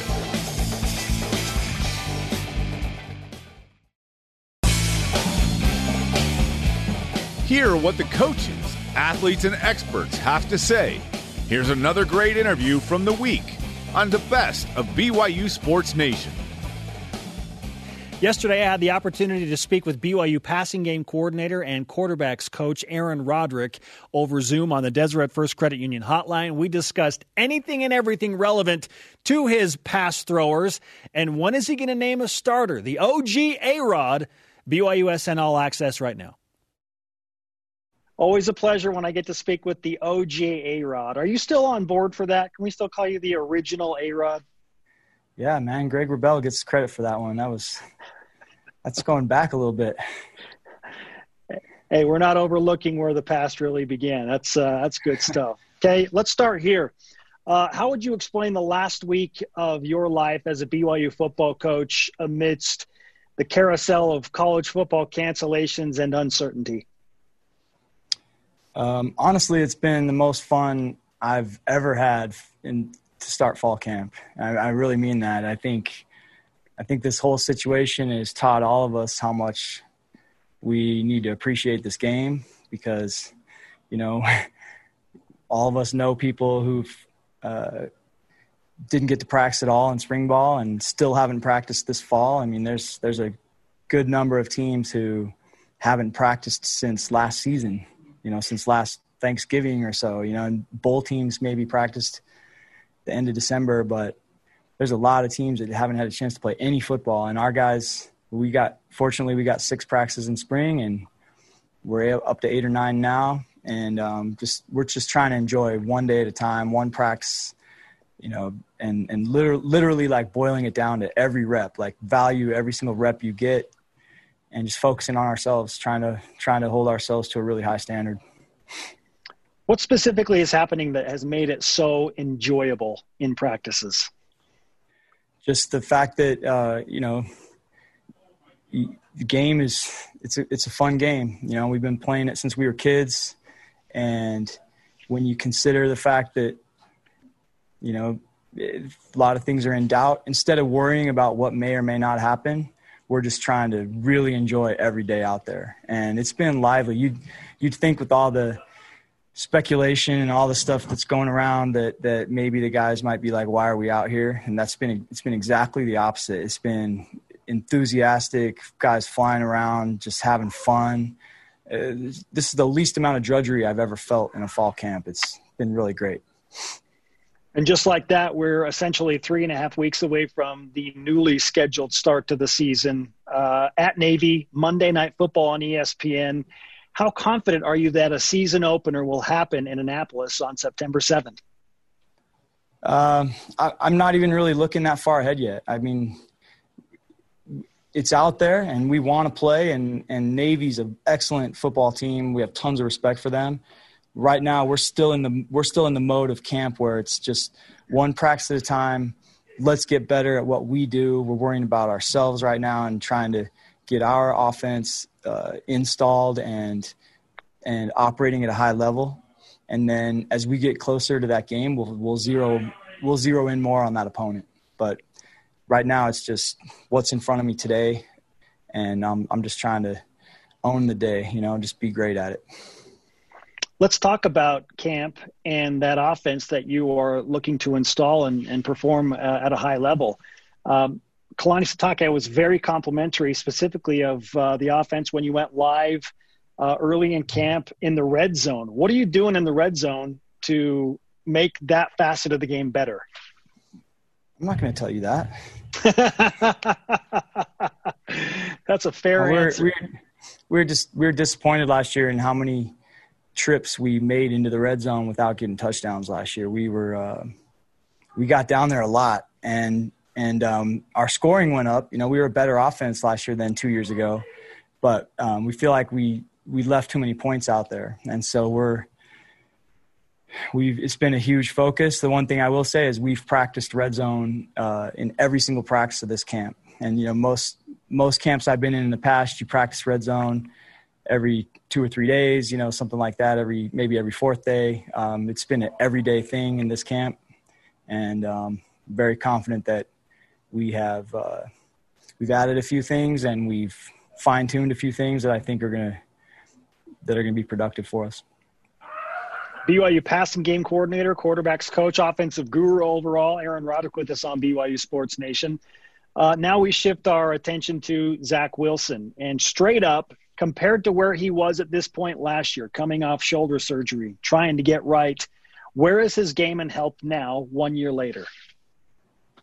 Um, he's, yeah, he's improved in every area. I mean, this, it's the first real offseason he's had. So it's been nice to just be able to work out with the team in a normal manner. He's doing, you know, for for a full off season now. He's been to every workout that all the other players on the team did. Where a year ago he's riding a bike or something while everybody's lifting weights because his shoulder's messed up, you know. And uh, just he's he's big and strong. I mean, he looks he, when you see him in person, he looks a lot different. Um, and he's just improved in every area. I mean, he's he's uh, throwing the ball really well and he's making great decisions. And I think he's in, in improved in every area really. Um, and so so have Jaren and Baylor. I mean, and you hope that that's the case with all your veteran players. I mean, I think I think people are going to see that the more football you play, the better you get. That's how it works. And we have an, an offense full of guys who are now in their third year as starters in this offense, and um, I think you're going to see a lot of veteran play from a number of guys this year, which uh, helps the quarterback look good. Jaren Hall is an interesting case because he clearly is capable and he's very athletic. Uh, yeah. What kind of plans do you have to use him outside of quarterback, if at all? Well, right now he's competing for the starting job with Zach and Baylor, and I've been giving those guys all equal reps so far, and that won't last forever. But I want to make sure that everyone in this program sees all three of those guys compete, you know, and I'll ultimately make the decision. But I, I think it's important that all the players in the program know that all those guys got a fair shot and the body of work speaks for itself. And so we're in the process of that right now. And Jaren, yeah, he does a lot of exciting things. Um, and uh, I got to have all those guys ready because the only negative about those three guys is all three of them got hurt last year. Yeah. And so, yeah. and I've said that to them. I mean, that's just part of the deal. we have to, we have to be prepared for that scenario. And, you know, knock on wood, I hope it doesn't happen, you know, but um, I have a responsibility to have guys ready to play if if someone gets injured. When do you plan on announcing who will start the game at Navy? Um, I'm not. I'm not. I don't have a deadline right now, but well, it'll be. We'll make sure it's in plenty of time for whoever's starting to get a good amount of work against uh, Navy's defense. You know, our scout team running Navy's defense. So, um, but for right now, we're we're these are long practices. We're getting a lot of reps out there. I feel like there's enough work that those guys can all get a piece of the practice and and uh, and because they've all played, they've all got veteran. You know, the veteran guys have played in games. Um, that experience is, helps as well. So I, I don't feel like I need to make that decision yet. Aaron, the mustache game is strong. Uh, how much does Coach Jeff Grimes impact that and your desire to uh, carry uh, such a strong mustache? You know, I think I like to think that I'm the one that inspired Grimes to have a mustache. I think he takes credit for starting it, but I'm pretty sure I'm the one that started that. Fair enough. Uh, no, we'll finish I, with this. I just like to mix it up. I get it. No, and I like it. I approve. Uh, we'll finish with this. Um, how is your role evolving along with Coach Grimes as the offensive coordinator, with you being the pass game coordinator in calling plays? How how will that evolve this year? Uh, we have great chemistry together. Third year, man, it's you know the longer a staff works together, the easier it gets. You're not starting from square one like you know each year, and we we've got a great chemistry together. We put the whole game plan together each week um, as a staff. Uh, Coach Grimes is awesome at including everyone and, and trying to draw from everyone's experience in the room. And we really have uh, multiple guys in the room that have coordinated offenses before and and always add add to things. So um, really, the the play calls are made Monday through Wednesday, and on Saturday it's just somebody putting their finger on a box on a sheet of paper and just going to the, whatever the situation is and calling it. And that's that's the easy part. It's the tough stuff is Monday through Wednesday making those decisions. Okay, on this short yardage or this red zone play, what situation, what are we going to go to? We make those all together. Well, we look forward to uh, you guys teaming up for that on September 7th against Navy. Shout out to the OG A Rod for taking some time with us today and the man who really implemented the mustache. Thanks, Aaron. Thanks. Aaron Roderick on the Deseret First Credit Union Hotline. Deseret First, you know why we show how. Okay, he told some things. Um, one that he he is legitimately trying to give all three of the quarterbacks that started games and won games last year as starters mm-hmm. a, a, shot to go out and prove themselves. Um, we both still think it's clearly going to be Zach Wilson. Yeah, I don't think that's a question barring injury. No, but uh, I did ask him about Jaren Hall too. Like, okay, if Jaren's not starting quarterback, you plan on moving him around, and I don't see why Jeff Grimes would want to do anything differently than he did last year with. with no, they need to be ready, right? They need to be ready, uh, just in case, right? Um, you you need you need depth, and BYU has great depth at that position, like incredible depth. Um, you could argue that's some of the best depth BYU's had at quarterback in a long time, so that's awesome. Man. We'll be right back with more of the best of BYU Sports Nation.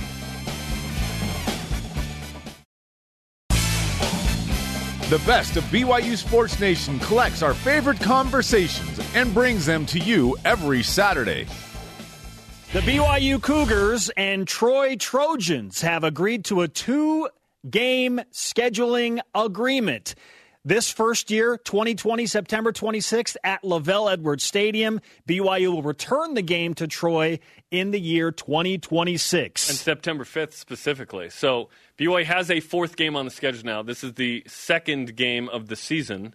BYU now has two in September, one in October, and one in November. So I, I, like this game. The connection with Troy is this Ryan Pugh, former BYU offensive line coach, is the offensive coordinator at Troy. Troy went 5 and 7 last year under new head coach Chip Lindsey, and uh, second season now.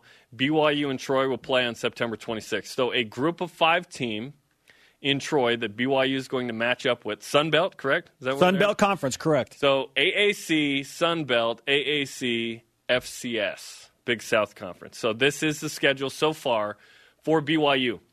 I do like the idea of going there in the South, right, in 2026. That's fine. Um, now we have four games. Now we have four games.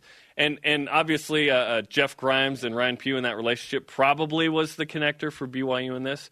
And it'll be good to see Ryan Pugh. He's the former center for Auburn with Cam Newton when they won the national title over Oregon. Did a great job in his one season at BYU as the offensive line coach. And elevated up to uh, a group of five OC. Yep. So they're looking to improve after a down year. Didn't make a bowl game last year, but BYU has more games, and there is hope even if we don't play these games. And we don't know that because scheduling and playing is different. But there is a hope associated with seeing more games. another team on the schedule. Dang it. Dang it. Because we're fighting to play right now. And scheduling is the first thing you need to do. So I love seeing that there's another team on the schedule. I fully expect several more games to happen in the next week, week and a half for BYU football. There's a chance this could be the BYU football home opener based on what BYU is able to throw together. They're opening the season right now on September 7th, a Monday night at Navy. September 26th, hosting Troy. We kind of thought BYU would be on the road for a few weeks, especially if they were going to schedule a Power Five opponent because that was mandated. It had to be at the home side of the Power Five school. We don't know if BYU is going to get a Power Five opponent at all now because we're learning more that the Big 12 is opting to go with what SportsCenter called last night cupcake openers and not play a team like BYU. But hey, the Cougars have a home game in September. The Troy Trojans, and I know some of you are saying, who? Troy is a program that has come a long way in the last 15 years, and they have become one of the respected power teams in their specific conference. Neal Brown won 10, 11, and 10 games, 2016 through 2018. They, they have been ranked. And, and they, he, he jumped from there to another uh, school. I dare say that the Troy Trojans may have been ranked more weeks than BYU has over the last 10 years they've, altogether. They, have done a nice job. Um, those those three seasons, a little bit of a struggle before that. Had a nice run kind of end of the 2000s, right, where they were at least 8 plus for a while, but the the point isn't even necessarily Troy. It's that BYU games. has another game. Games. And I I'm hoping BYU schedules at least 8 games.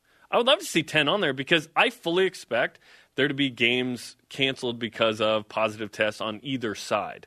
I expect that. What I'd love to see is, I don't think it's that realistic, but what I'd love to see is BYU schedule 12 over like a 15 week span. Go into the second or third week of December. Play road games in warmer climates where it'd still be tolerable. Don't schedule a December game in Provo per se, but it te- depends how desperate you are. I want to see at least eight games on the schedule because right now, BYU is a loner in the West. And I love it. And they're literally the only FBS team that is going to try and play three plus games west of Texas. BYU is the only team. And I, I love that BYU has still at practice every day. They are trying to play. They have not given up on the season.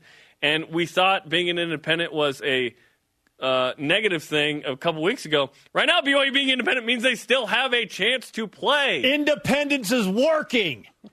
BYU has three home games now Troy, Houston, and North Alabama, the one road game oh, at it's, Navy. It's home heavy. It's home heavy right now, three of the four.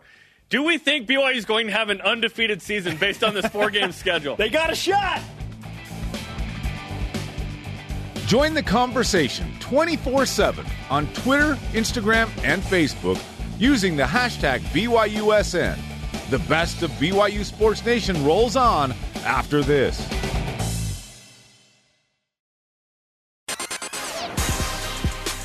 Get caught up in the week in Cougar Sports. This is the best of BYU Sports Nation.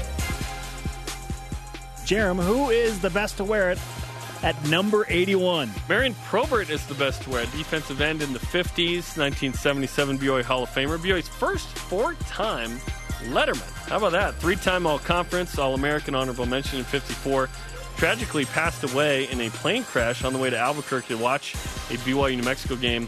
BYU retired his jersey number of 81. There are only a handful of jerseys that are retired, so that was a significant honor. BYU won that game 42 8, giving the Cougars their first ever conference championship. That was a notable, tragic day in BYU sure, history. Yeah. Now, I, I'm intrigued that uh, the numbers 80 and 81 have been defensive players, Jarom. Mekeli, Aaron Mia, not, uh, 80, not, what, like not receivers, receivers pass catchers. Yeah. And Marion Probert. Pretty cool.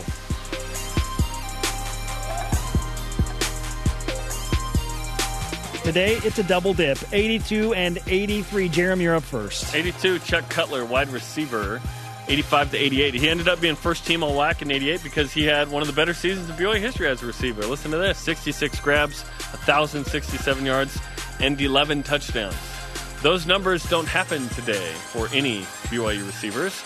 Uh, the 66 catches, uh, you know, BYU, Matt Bushman could come close to that, but 1,000 yards, 11 touchdowns. Fantastic stuff. I, I love it. BYU had a bunch of these dudes that in 2020 mm-hmm. would probably play a different role. It was a different era. And guys like Chuck Cutler and Andy Boyce and Matt Bellini and these guys, they thrived, man. Eric in the Drage. 80s and 90s. Eric Dra- yeah. Those guys were really, really good. It does help when you have quarterbacks. Your boy Ty Detmer throwing you passes as a redshirt freshman in '88, or even uh, yeah, from Chuck Cutler's case, and John Walsh. I mean, the, the quarterback history there is why these receivers have done so well. At number 83, Matt Mendenhall. Yeah, Mendenhall in the list of best to wear it. M A T, Matt. Older brother of one Bronco Mendenhall. First team All WAC in 1978. AP honorable mention as an All American. His career included 15 sacks, six forced fumbles. In 1978 alone, he had 64 tackles and 11 sacks with 16 tackles for loss, four forced fumbles, drafted in the second round by the Washington football team of the NFL, 55th overall. Super Bowl 17 champion with the Washington football team. Matt Mendenhall, the best to wear it at number 83.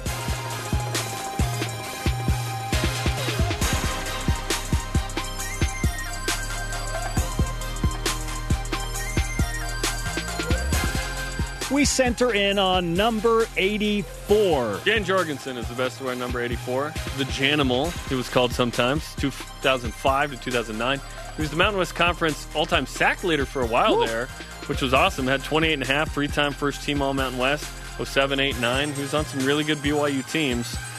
Uh, Jerry Hughes of TCU finally uh, took that over later. He was all time tackles for loss leader when he finished his career. Now he's fourth. BYU was 43 and 9 with Jan Jorgensen playing, by the way. Pretty good. Currently the defensive coordinator at Snow College. Pretty awesome. Butch Powell, one of his assistants, by the way. Uh, had a career in MMA, if you remember, 8 and 1. Yeah. Um, I want to mention a story. 2008 at Washington, BYU blocks the extra point. Right? Was it Jan? I think it was Jan that blocked it. Right? Yep.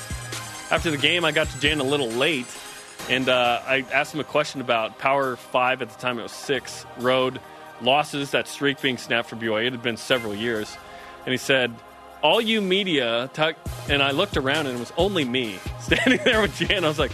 What do you mean, all you media? It's literally just me, Jan. All you Jaroms. What are you talking about, Jan? No, I got to know Jan a little bit better over the years. He's great. Um, so shout out to all you players, Jan Jorgensen. Kirk Pendleton, by the way, Jordan's dad, led the nation in 1983 in touchdown catches. Honorable mention. Number 84. Number 84. Isn't it interesting that the trend still continues? The majority of the 80s thus far have been defensive players.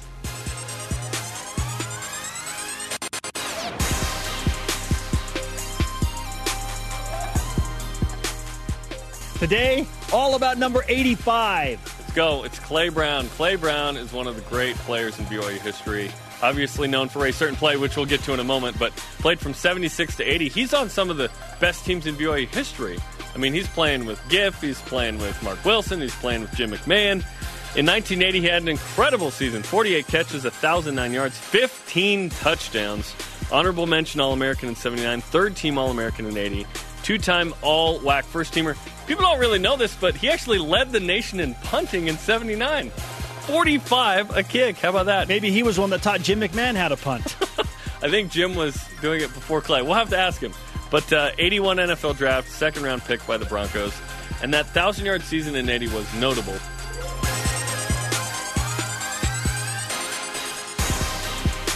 Today we feature number 86. Dan Pluto Plater is the best to wear number 86. Wide receiver, 78 to 81. In his career, 124 catches, nearly 2,000 yards, 16 touchdowns. He caught passes from some of the greats, man. Look at this. Dan Plater down the sideline. He was one of those deep threats, short-handed guy for BYU in the late 70s, early 80s. So he would have caught passes from Jim McMahon, Marc Wilson, and Steve Young. That's quite the uh, trio of we're, quarterbacks. Yeah, and, and we're we're showing some Steve Young as a backup highlights, by the way. That's what those were. That wasn't 82 and 83. Uh, Two time academic All American drafted in the fourth round by the Denver Broncos. Highest drafted wide receiver in BYU history, it says. Hello. Even higher than Austin Collie? Because Austin, Austin was Collie was taken rounder, in the fourth but, round. Yeah, but what but was, I guess he was picked higher. There were a few teams back round. then, right? So yeah, that would make sense. Yeah. That's like Danny Ainge was a second round NBA draft pick because they thought he couldn't play. He was with the Blue Jays, but there were also fewer teams mm-hmm. to mm-hmm. Uh, select from. Doug Jolly is honorably mentioned, by the way. Tight end, 97 to 01, played in uh, a Super Bowl, second round pick, first team All WAC in 01. Douglas Jolly, he was a good player, man. 86. Finally, some pass catchers, Jarom. We've had the majority of defensive players. I, yeah, that's right. Where's the offense? This is Brigham. We're getting to it. The best of BYU Sports Nation will be back after this on BYU Radio. This is the best of BYU Sports Nation on BYU Radio. We welcome in now the head coach of the BYU women's volleyball program, Heather Olmstead, on the Deseret First Credit Union hotline via Zoom. Heather, welcome to the show. Amidst tough circumstances, we certainly appreciate you spending some time with us today. Thanks, you guys. I appreciate you having me on.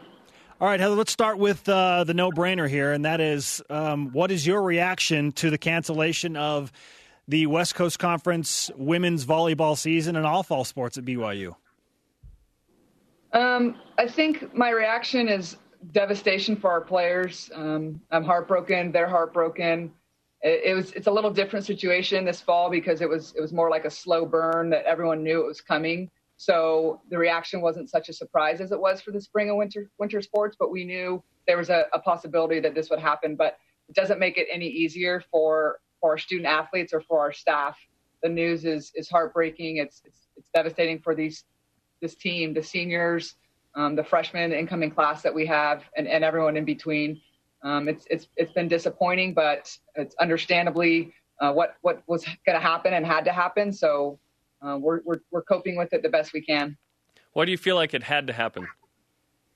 Why? Mm-hmm. Um, it had to happen because uh, everybody else had dropped out before us, and so it was inevitable that for us that was going to happen, and that that's what I'm referring to. Like we knew our conference was was coming; it was just a matter of time. And when the teams drop below 50% participation, I mean that's that's that's what I'm referring to. As far as not being able to play, Mean we wanted to play. Our girls, our team wanted to play. We are ready to play.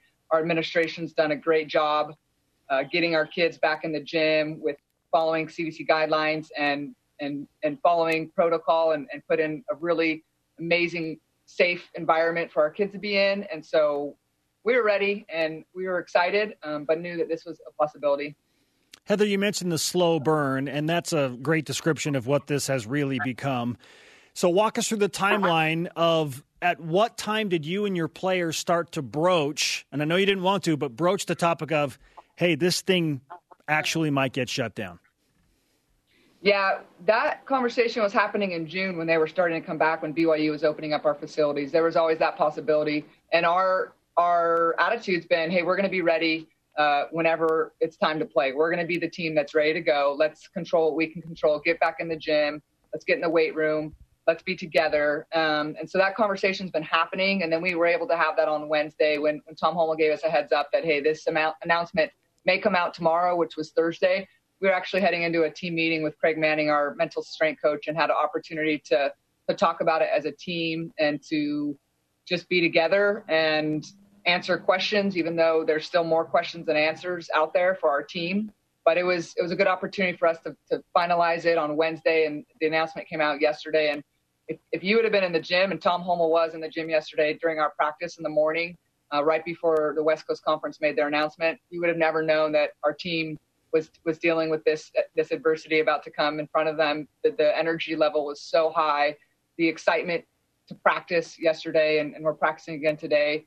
I've been really impressed with with our student athletes, our teams' ability to focus and, and be resilient. But of course, this is going to take some time to process and and grieve. We've talked about we're going to grieve, you know, losing losing the fall and losing some dreams for these kids and not knowing if there will be a spring. The reality is nobody knows, so it's hard to to you know get excited about the spring when when nobody's giving you any answers. Yeah, trying to postpone to the spring sounds like when I tell my daughter when she wants to buy something in the store, but I don't want to buy it. Yeah, maybe that's what it, that's what it feels like. Like, is spring a reality in your opinion? How how could that work, if at all? I have no idea, and that's uh, not my job. So I, I just get the kids ready to to play and I, I would love to, to have those answers so I could give them to our kids, but that's that's for other people to decide and figure out. And it's, it's a tough one for sure. Obviously, we want to play in the spring. We have a bunch of kids that want to play. We have seniors that want to get out there, but it's, it's really out of our control. Listen, the idea of a double header with men and women's volleyball actually sounds pretty cool, though. Sure, right? doesn't it? Doesn't it? That would be awesome. I think so too. Let's just put the ladies in the prime time spot, right, Coach? I, I think we'd have to defer to the guys uh, since it's their season for sure. We would we would feel blessed and lucky for the opportunity to get to get out there and play in front of our fans. I mean, we're going to miss our fans this fall. Cougar Nation has been incredible. Their support, um, just via social media and, and reaching out to us, it's it's been pretty neat to see. We know that they'll be there whenever we decide, you know, we can get back out on the court. Heather Olmstead with us on BYU Sports Nation, very accomplished head coach of BYU women's volleyball. How do you channel the competitive spirit of your team now? What will they be competing in now because there are no games in the foreseeable future? Yeah, I think this is a great opportunity for us to to put our focus in other areas. We're going to take opportunities to to still practice and get better, depending on what the NCAA comes back with, what our hours are going to be. But we know we're going to practice. We're going to be together, and we're going to take this opportunity to get better. So we'll create competitive environments in the gym. We're going to take opportunities to focus on our academics to make sure that that, that kids are on track and, and, and heading in the right direction with their degrees and graduation, which our team always is. And we're going to take opportunities to serve and to do things with our team together and in the community and really work on our leadership and our team culture. And there's so many things we can do as well as play volleyball and get better that we're really going to have to, to turn our attention and focus in other areas so we can bloom and blossom in other ways that our, our players hadn't planned on. Will there be any 50 mile runs with your brother Sean involved, either for you or for your team? No, I think we'll just stick to the volleyball court. Uh, we might play some. We might play some pickleball. We might get competitive that way. Throw in a couple different extracurricular activities for our team and and keep their interest that way. That's one of the concerns, right? Is how can we keep our kids engaged without knowing, you know, the spring situation? Are we going to play in the spring, or are we going to wait till next fall? And so it's it's something that as a staff and around the country is a challenge for all all fall sports that, that they have to deal with. So you're going to keep practicing in the hope of a spring slash keep everybody engaged, and then if you play in spring, you've been practicing anyway. Correct. Yeah, we're we're practicing today, and we're we're going to take it way slower. We've we've um, taken some things out of preseason. There's no more there's no double days this this fall, and you've seen that across the country with football and some other sports. It's it's a little slower. You're able to dive into the systems. You're able to dive into fundamentals, knowing because we were thinking we were going to play September 24th, so we had more time, you know, to get ready for conference. So that's that's what we've got, and we we are, we have a bunch of kids that want to get better, and I think this is where you see a lot of people talk about grit. This is where you're actually going to see the gritty kids because the question is, do they have the passion for volleyball to stick through it, and do they have the perseverance that this is really hard. This is something I'm going through that's just extremely difficult and I'm like, I'm going to be persistent that you're going to see me on the court in the spring or next fall. And I think that's really cool for fans and families to get excited about to see that grittiness and our team come out. I know the decision's already been made. It is what it is. But in football, there's this debate of whether we should play or not. Um, in volleyball specifically, do you feel like uh, you could have made it work? You, that you could have played, or is this a decision that you just you just you know what we can't control, whatever?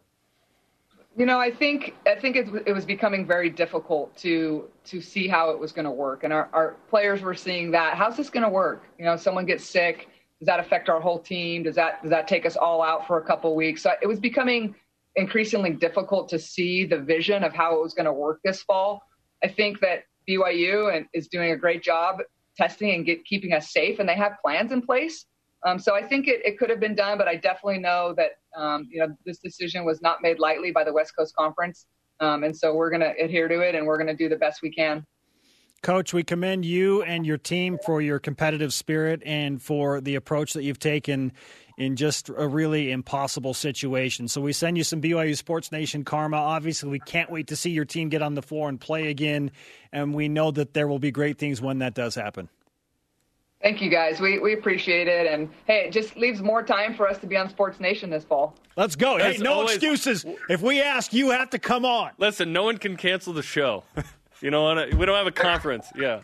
We need you guys. Thanks for everything you guys do to keep us uh, excited and looking forward. You got it. Thanks, Heather. Heather Olmstead on the Deseret First Credit Union Hotline. Deseret First, you know why, we show how. I'm bummed for them, man. Yesterday I was like, well, we saw this coming, but it, the reality is setting in that we're not going to see some of these really fun sports in the fall, and that's very disappointing. Yeah, they saw. You think the of the athletes and the coaches, right? They saw the smoke coming from over the mountain, and and there's no stopping it. Yeah, you know. So yeah, I'm super bummed for them. Reality is disappointing. I mean, that attitude, that approach, that's uh, it's pretty impressive. Well, that's why she's the winningest coach Seriously. by percentage in NCAA women's volleyball history. How about that, man? that wraps up the best of BYU Sports Nation this week. Tune in next Saturday for the Cougar news you need to hear. And catch the BYU Sports Nation simulcast every day at noon Eastern, 9 Pacific on BYU TV and BYU Radio.